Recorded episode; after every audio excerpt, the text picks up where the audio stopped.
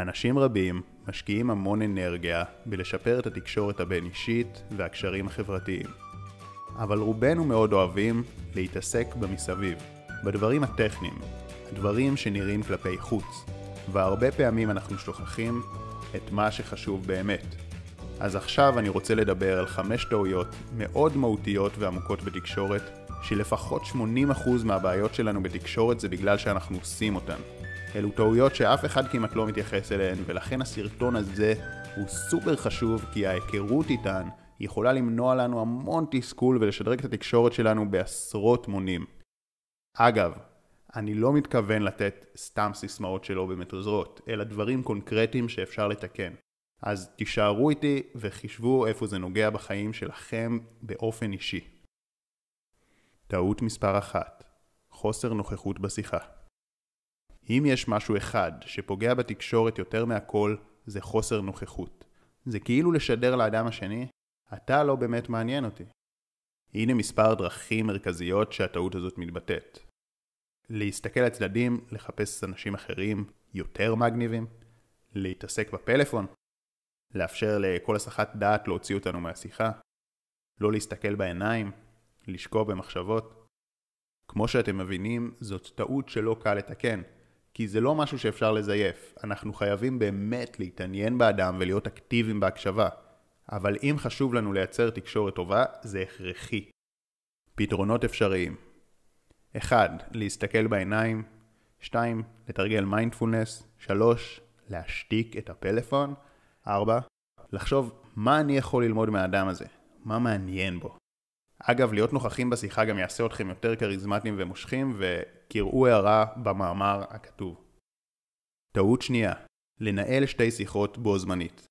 ברמה הגסה, הכוונה היא ממש לקטוע אדם בדבריו, שאומנם זה טבעי ונובע מהדחף להגיד משהו חשוב, אבל בפועל כשלא נותנים לאדם לסיים את המשפט, זה כמו להגיד לו, מה שיש לי להגיד יותר חשוב ממה שיש לך להגיד. וזה הבעת חוסר כבוד. כמובן, אני מאמין שזה לא קורה הרבה לאנשים המתורבתים שצופים בסרטונים שלי, אבל יש משהו עדין יותר, ולא פחות בעייתי שאותו כולנו עושים בוודאות, וזה טעות שתיים וחצי, דיבור פנימי בלתי פוסק. אמנם לכולנו ברור שאין אפשרות לנהל שיחה כששני הצדדים מדברים בו זמנית, ועדיין אנחנו עושים את זה כל הזמן, כי אנחנו מדברים בתוך הראש שלנו וחושבים מה נגיד, איך נגיב, איך זה מתקשר לחיים שלנו, וזה לא מאפשר לנו באמת לעצור ולהקשיב. גרוע מכך, אנחנו מניחים הנחות לפני ששמענו את המסר כולו, משלימים משפטים בראש. אנחנו שופטים את מה שבן שיחתנו אומר ונותנים לדבריו פרשנות בלי ניסיון אמיתי לצאת מעצמנו ולהסתכל דרך נקודת המבט שלו. וזאת לא באמת הקשבה. זה גם מה שגורם לנו בסופו של דבר ממש להתפרץ ולקטוע אותו באמצע. פתרונות אפשריים 1. בזמן ההקשבה באמת להקשיב לאדם האחר בלי לנסות להשלים את המילים ובלי לחשוב איך אנחנו הולכים להגיב. 2. לחכות לעצירה של 2-3 שניות לפחות לפני שאנחנו דוחפים משפט. טעות שלישית להשיב בסיפור על סיפור. מכירים את האנשים האלה שלא משנה מה תספרו להם, הם יגיבו לסיפור שלכם ממשהו יותר מגניב שקרה להם, או לדוד שלהם, או משהו שהם קראו באינטרנט? זה מעצבן, נכון? אבל כולנו עושים את זה לפעמים. לכולנו יש צורך לספר ולדבר על עצמנו. מה שאנחנו לא מבינים זה שאם אדם בא בהתלהבות לספר לנו משהו, הוא רוצה את תשומת הלב שלנו. וגם אם לנו קרה משהו דומה ויותר מדליק, עדיף לא לספר, כי אנחנו רוצים לתת לסיפור שלו את המקום והכבוד. אחרת זה משדר, מה שסיפרת זה סתם. בוא תשמע משהו באמת מעניין. פתרונות אפשריים 1. פשוט להקשיב ולהראות עניין בסיפור של אדם אחר.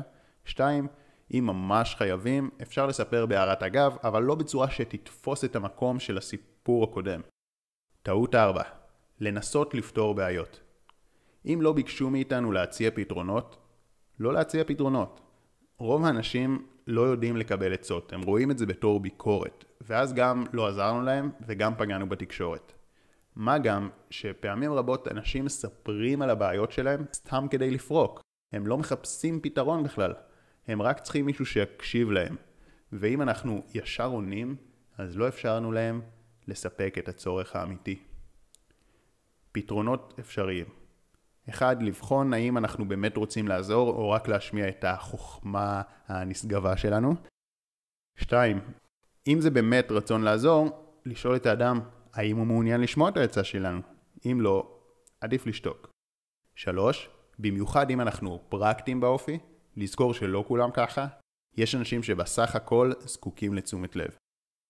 טעות 5. להתעלם מהערכים והאמונות של בן שיחתנו ולדבר על נושאים רגישים. כמובן, זה לא אומר שאנחנו חייבים להסכים עם האמונות או הדעות של כל אחד, אבל מאוד רצוי שנכבד אותן, גם אם זה טיפשי וחסר היגיון בעינינו. אחרת, אנחנו עלולים למצוא את עצמנו בסכסוכים מיותרים. פתרונות אפשריים 1. לזכור שאין אמת אובייקטיבית. לכל אדם יש השקפה שונה, וזה בסדר. 2. לשמור על תרבות דיון ולחתוך מהר אם נכנסים לוויכוח חסר תכלית. 3. לוותר על הצורך להיות צודקים ולנצח. זה ממילא לא בוגר ולא מועיל. 4. להמעיט בשיחות על פוליטיקה ודת. אגב, יהיו אנשים שלמרות שתיישמו את הפתרונות האלה, הם עדיין ינסו להיכנס איתכם לריבים וויכוחים מיותרים. פשוט אל תזרמו איתם, תנו להם להתווכח ואתם תראו שלאט לאט זה יימאס להם. לסיכום, אני חושב שהמפתח להימנע מכל הטעויות האלה ולייצר תקשורת מעולה הוא באמת לפתח גישה של סקרנות וכבוד לתפיסת העולם של האחר. להתעניין במה שיש לו להגיד, ולא לנסות לתקן אותו או לשנות אותו, וזה ממש לא קל ליישום. ובדיוק בשביל זה עשיתי את כל הרשימה המפורטת עם הטעויות והפתרונות כדי שפעם באה שנתרחשו, אנחנו נשים אליהן לב ונימנע מהן. אז שווה לחזור על הסרטון הזה או גם לקרוא את המאמר מדי פעם וגם לצפות בסרטון על רפור שאני שם אותו ממש כאן כי אלו רעיונות שבאמת יכולים לקחת את יכולות התקשורת שלנו כמה רמות קדימה. אז מקווה שקיבלתם הרבה ערך ושאתם הולכים ליישם, ואם אהבתם אני מזמין אתכם לעקוב אחריי ביוטיוב, לעקוב אחריי בפייסבוק, לעשות לייק לסרטון הזה, לשתף אותו לאנשים שאתם חושבים שזה יכול להועיל להם. בהערכה רבה, שחר כהן.